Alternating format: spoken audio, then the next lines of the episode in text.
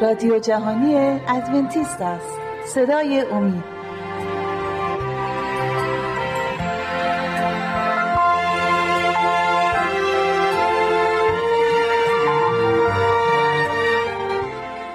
سلام بینندگان عزیز، بسیار خوشحالم که با یک حضور دیگه میخوام یک موضوع جدیدی برای شما مطرح کنم و شما آماده شنیدن این موضوع هستید و بسیار متشکرم. موضوع که میخوام مطرح کنم این است که آیا خدا شخص بسیار سختگیری است؟ و بعضیا ممکنه بگن که بله سختگیره، بعضیا بگن که ممکنه هم سختگیر نباشه، خدا رحیمه و میتونه که از خیلی چیزا بگذره. بله، هر چیزی که ما فکرشو میکنیم میتونیم به همون صورت هم بفهمیم و قبولش کنیم، ولی اینجا ما باید از کلام خدا استفاده کنیم و ببینیم که کلام خدا در مواقع مختلف خدا به چه صورت با انسانها، فرشتگان و موجودات برخورد میکنه. اولین آیه که یا آیاتی که میخوام برای شما بخونم از کتاب خروج باب سی و یک آیات دوازده تا هفده است که به این صورت میگه: خداوند به موسی فرمود به بنی اسرائیل بگو سبت روز مخصوص من و روز استراحت را محترم بدارید، این بین من و شما و تمام نسل‌های آینده شما نشانه است تا بدانید که من خداوند هستم. شما را قوم مخصوص خود نمودم.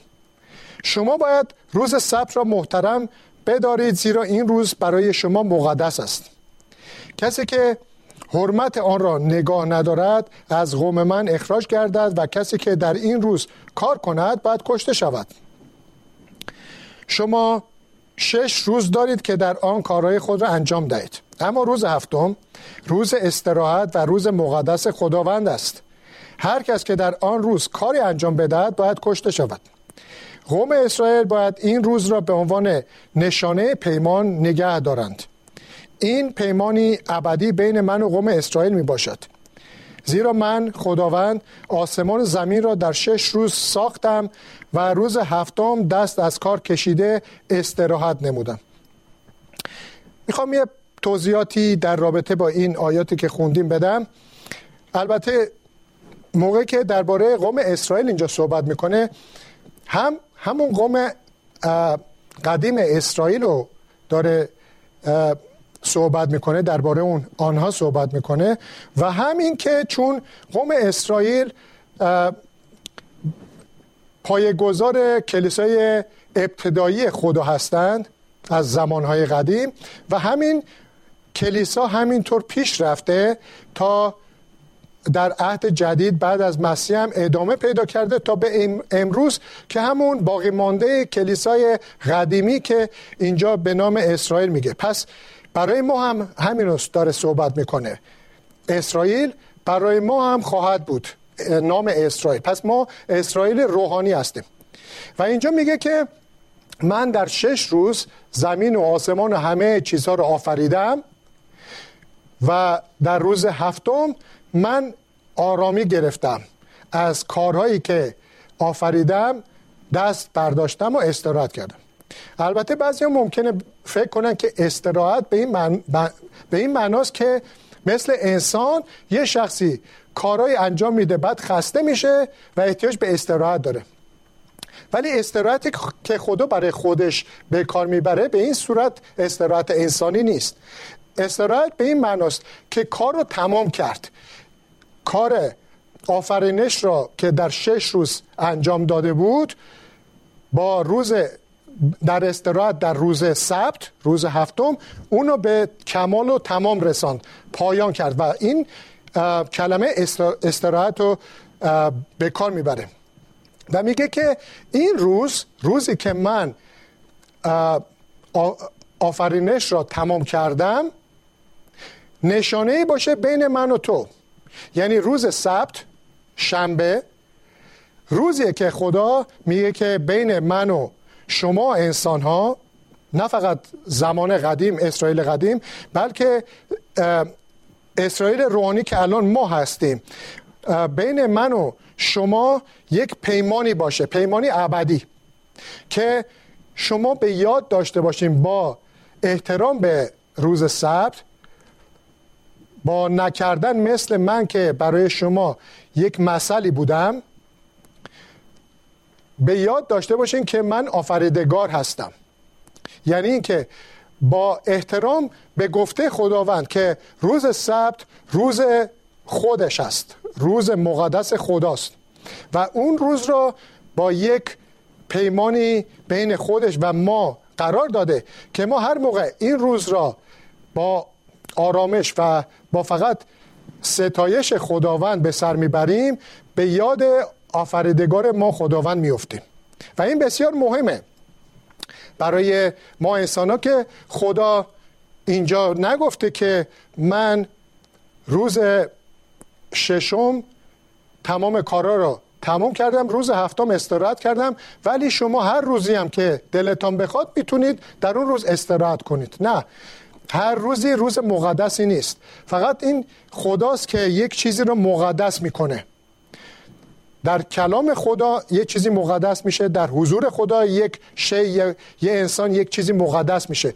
پس خداست مقدس کننده و خودش میگه که من این روز منه و من اونو مقدس میشمارم و شما میخوام که احترام بذارید و اونو مقدس داشته باشین به عنوان آفریدگار. آیه بعدی در کتاب خروج باب شانزده آیات چهار پنج بیست و دو تا بیست و شش و میگوید پس خداوند به موسی فرمود من برای همه شما از آسمان مثل باران غذا خواهم ریخت. مردم باید هر روز بیرون بروند و به اندازه احتیاج آن روز از آن جمع‌آوری کنند. به این ترتیب من میتوانم ایشان را امتحان کنم که آیا دستورات مرا انجام میدهند یا خیر. آنچه در روز ششم جمع میکنند دو برابر روزهای قبل خواهد بود. در روز ششم آنها دو برابر احتیاج روزانه خود جمع میکردند، یعنی هر کس که به اندازه دو پیمانه چهار لیتری. پس رهبران قوم آمدند و به موسی خبر دادند. موسی به آنها گفت این دستور خداست، فردا روز استراحت و روز مقدس است. پس امروز هر چه می‌خواهید با آتش بپزید و هر چه می‌خواهید با آب بپزید، هر چه که باقی بماند را برای فردا نگه دارید. همونطور که موسی دستور داده بود، هر چه را باقی مانده بود برای فردا نگه داشتند، ولی نه کرم گذاشت و نه گندید. موسی گفت این را امروز بخورید، زیرا امروز سبت روز خداوند و روز استراحت است و خارج از اردوگاه هیچ غذایی پیدا نخواهید کرد. شما باید شش روز غذا جمع آوری کنید. حالا اینجا ولی در آیه آخر میگه ولی در روز هفتم که روز استراحت است غذا نخواهد بود. پس میبینیم که داستان به این قراره که خدا میگه که در بیابانی که شما هستید، در چهل سالی که قراره در این بیابان باقی بمانید، من غذای شما رو از آسمان تهیه میکنم. به شما غذا میدم، شما به فکر نان و خوراک نباشید. ولی میگه که این نانی که از آسمان برای شما میفرستم، هر روز به اندازه‌ای که خودتون احتیاج دارید جمع میکنید. ولی چون گفته بودم که روز هفتم، روز سبت مقدسه و اون هیچ کاری نباید کرد، اونها چه کار میبست میکردن؟ اونها روز سبت برای تهیه غذا میبایست که چوب جمع میکردن برای پختن غذا. خب اون چوب آماده نبود، راحت نبود. در بیابان باید هی میگشتن و چوب‌های کوچیک و بزرگ از جای مختلف جمع میکردن و این زحمت داشت، این کار بود.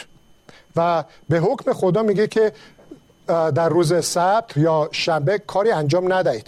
و اینا برای پختن غذا نمیبست، غذا را میپختن، آماده میکردن در روز سبت. و خدا گفته بود برای این که من به شما کمک کرده باشم که روز سبت را یاد کنید و در آن روز کاری انجام ندید، مقدس بدارید، روز ششم یعنی جمعه من اون نان آسمانی را که میفرستم بیشتر میفرستم. موقع که میرید بیرون و میخواید جمع کنید دو برابر جمع کنید به اندازه احتیاج خانواده‌تون.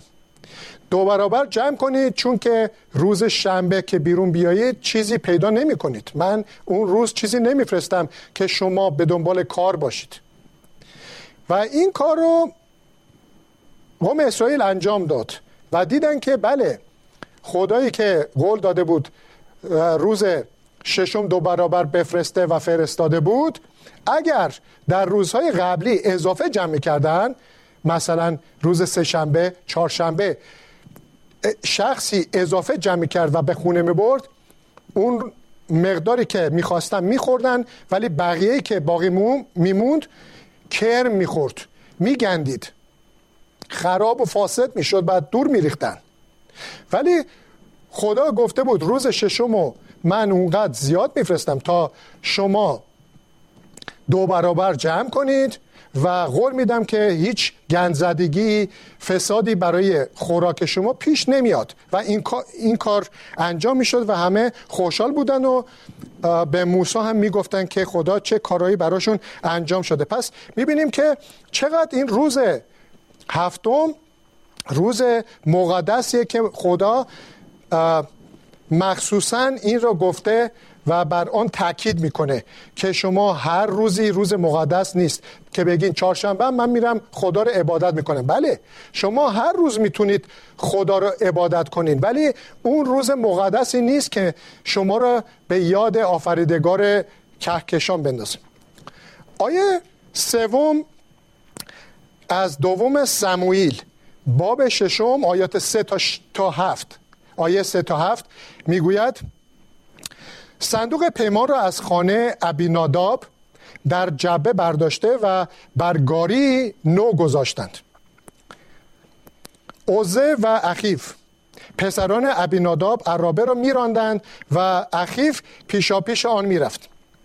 داوود و همه قوم اسرائیل با صدای چنگ و کمانچه و دف و سنج با تمام توان در حضور خداوند سرود می‌خواندند و می‌رقصیدند. چون به خرمنگ... خرمنگاه ناکان رسیدند، پای گاوها لغزید. عوزه دست خود را بر صندوق گذاشت که نیفتد. آنگاه آتش غضب خداوند بر عوزه شعله‌ور گردید و به خاطر گناهی که کرد در کنار صندوق خداوند کشته شد. خواننده این آیات میگه که این چه داستانیه؟ خداوند بیرحمانه این شخص را از بین برد. مگه کار بدی کرده بود؟ عوزه میخواست که اون صندوق پیمانی که ده فرمان درون آن صندوق قرار داشت و خیلی محترم و مهم بود، اومده بود که از افتادن جلو، جلوگیری کنه، نیفته اون صندوق. دستشو دراز کرد که لبه صندوق رو بگیره که صندوق به جای خودش باقی بمونه و راه ادامه بدن. ولی در زمانی که دستش به صندوق خدا افتاد، خداوند اون رو تنبیه کرد و میگه که شعله غضب خدا جان او رو گرفت. اون شخص در همان آل جلوی مردم و جل... در جلوی اون صندوق افتاد و مرد. ولی اگه این داستان رو بهتر بفهمیم که خدا چه مقصودی داشت که این کارو کرد، آن موقع بهتر میفهمیم. اینجا خداوند از قبل گفته بود کسانی که میخوان این صندوق پیمان رو حمل کنند باید اشخاص خاصی باشند. از قبل مقرر کرده بود که چه کسانی میتوانند این صندوق رو حمل کنند و به آن دست بزنند. و این حقیقت رو همه میدونستن که فقط لاویان این کار رو میتونن انجام بدن و هر شخصی که میخواد کمکی کرده باشه نمیتونه اون صندوق رو دست بزنه، چون صندوق خاص و مقدسی بود که خداوند یه اشخاص خاصی مثل لاویان را برای نگهداری آن به کار میبرد و فقط لاویانی که اینو جلو میبردن اجازه داشتن که این صندوق رو دست بزنن و چیزی براشون پیش نمیومد. خداوند از قبل گفته بود که این باید به این مقررات پیش بره. نمیخوام که هر کسی بیاد هر کاری که دلش بخواد انجام بده. هر چیزی رو برای کار خاصی معین کرده بود.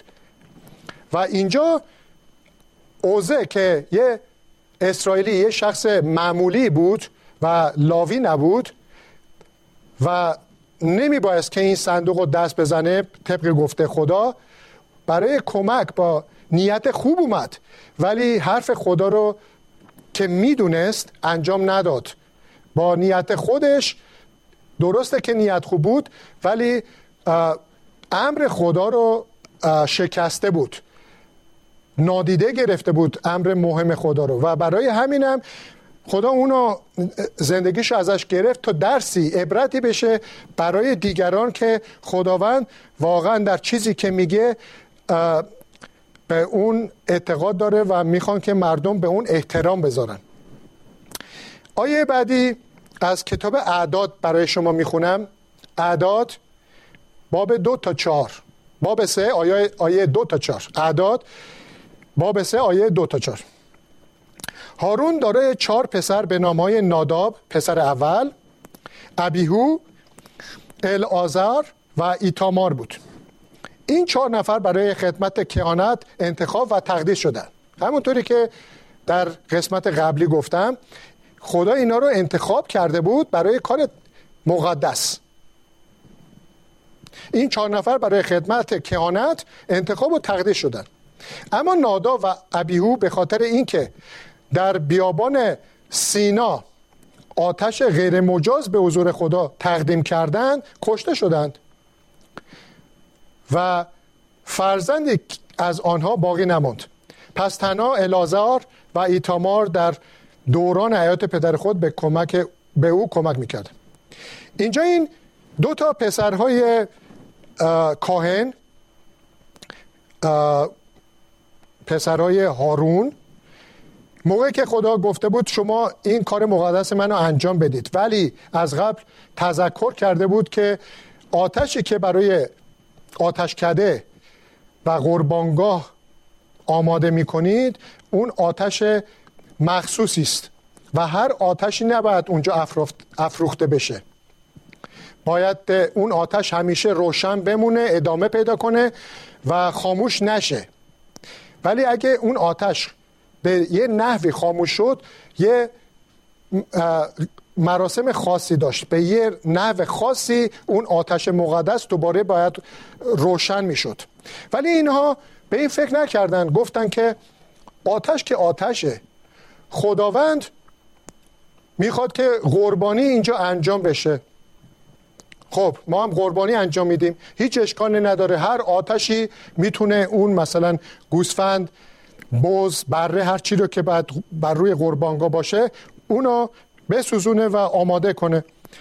پس اینا رفتن و بنابر دستور خدا که فقط آتش مقدس و خاصی باید در اونجا افروخته بشه اطاعت نکردن، رفتن و از طریق دیگه یه آتش، اینجا میگه غیر مجاز، آتش معمولی آوردن و اونجا رو شعله‌ور کردن، آتش آماده کردن و با این کارشان امر خدا رو بی اطاعتی کردن و خدا میگه که غضبناک شد و چون که امر او را بی احترامی کردن و غضبناک شدن خدا باعث مرگ اونا شد و اونا از بین رفتن. ولی هیچ کسی و حتی پدرشون هارون که در این کار بود هیچ صدایی ازش در نیامد، چون میدانست که کار خداوند کار درستیه و از قبل گفته بود که این کار را پسرانی که برای این کار آماده و انتخاب شدن انجام ندن. پسرها با فکر خودشون رفته بودن و این کار را انجام داده بودن، کشته شدن، پدرم مایوس شد برای از دست دادن فرزندشان، ولی میدونست که کار خدا درسته، این خطا و اشتباه پسرانشون بود که نافرمانی کردن و از بین رفتن. پس آیاتی که اینجا عزیزان برای شما قرائت کردم و شما شنیدید، این چند نمونه از کارهایی بود که در کتاب مقدس براش یاد شده. البته جای مختلفی هم هست که بیشتر یاد شده، ولی اینجا برای ما هم درس عبرتی میشه. درس عبرت اینه که خداوند یک چیزی که میگه و مقرر میکنه که این مقدسه، این درسته و تو به این روش پیش برو، ما باید اونو بسیار محترم بذاریم و برای ما با ارزش باشه. بدونیم که شخص معمولی نیست، حتی یک شخص با مقام بالا هم نیست که بگیم که فقط من شخص بالا رو اطاعت میکنم. خداوند آفریدگار کهکشان، آفریدگار تمام موجوداته، از فرشتگان گرفته تا انسان‌ها و حیوانات، و بنابراین کلام خدا چون خودش مقدسه، کلامش هم مقدسه و بسیار حائز اهمیته. باید به اون احترام بذاریم، به خداوند، و توجه کنیم. جای دیگه هم هست و از اون یاد شده که خداوند گفته که اینها کارهایی که از شما میخوام که شما آن را انجام بدید را مورد توجه قرار بدید، به آسانی از آن رد نشید. و اگر ما به آسانی و بدون توجه از روی آن رد میشیم، ممکنه در این روزها خداوند مثل آن داستانهایی که در قدیم ما خواندیم از کلام خدا ما را بلافاصله از بین نبره، ولی بر حساب ما گذاشته میشه، بر گناه ما که با اراده خودمون اینو انجام دادیم گذاشته میشه.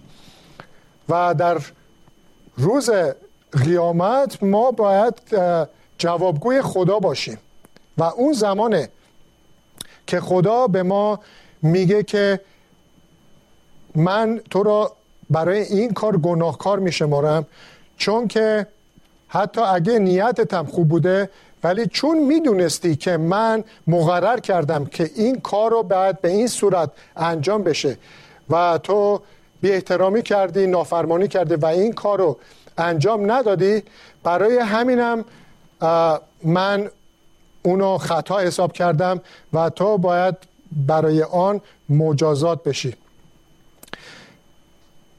جای دیگه هم هست، مثلا البته بیشتر درباره آن در یه جلسه دیگه توضیح خواهم داد، ولی یک ذکری از آن کرده باشم اینه که موقع که مراسم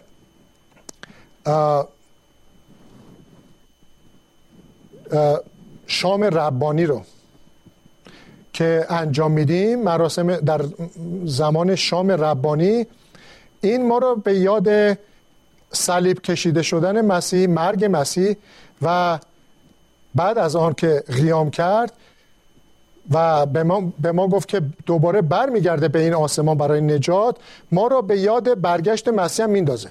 پس ما که برای شام مسیح اون مراسم رو انجام میدیم، یه مراسم خاص مخصوص به خودشو داره و توضیح میده، میگه که ما نباید اونو به سهو و به راحتی مثل یه خوراک و نوشیدنی از آن بگذاریم و بسیار راحت از روش بگذاریم، بلکه یک معنای بسیار عمیق و خاص خودشو داره که ما باید اونو مراقب باشیم به چه صورت در این مراسم ما عمل میکنیم. و به یاد این آیاتی که خواندیم باشیم که خدا خیلی برای اون چیزایی که براش صحبت کرده میخواد که ما هم توجه خاصی به اون داشته باشیم و سرسری از روی اون رد نشیم، بلکه با احترام گذاشتن به خداوند، با احترام گذاشتن به اوامر و خواستای خداوند، ما هم نشون میدیم که در راه خداوند هستیم، همراه خداوند هستیم و میخواهیم که هر امری نیکویی که خدا از ما میخواست و برای خوبی ماست حتی اگر نفهمیم علت خاص و دقیق آن، دوباره ما اون کار انجام بدیم، چون که میدونیم که امر از خدا آمده و حتما اگر به فکر من نمیرسه علت آن، ولی من به خاطر خداوند من اون کار رو انجام میدم.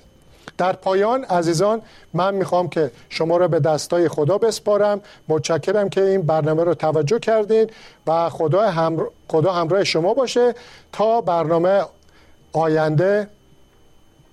جلسه بعدی من یک موضوع دیگری رو برای شما بیان خواهم کرد. خدا به همراه شما باشه.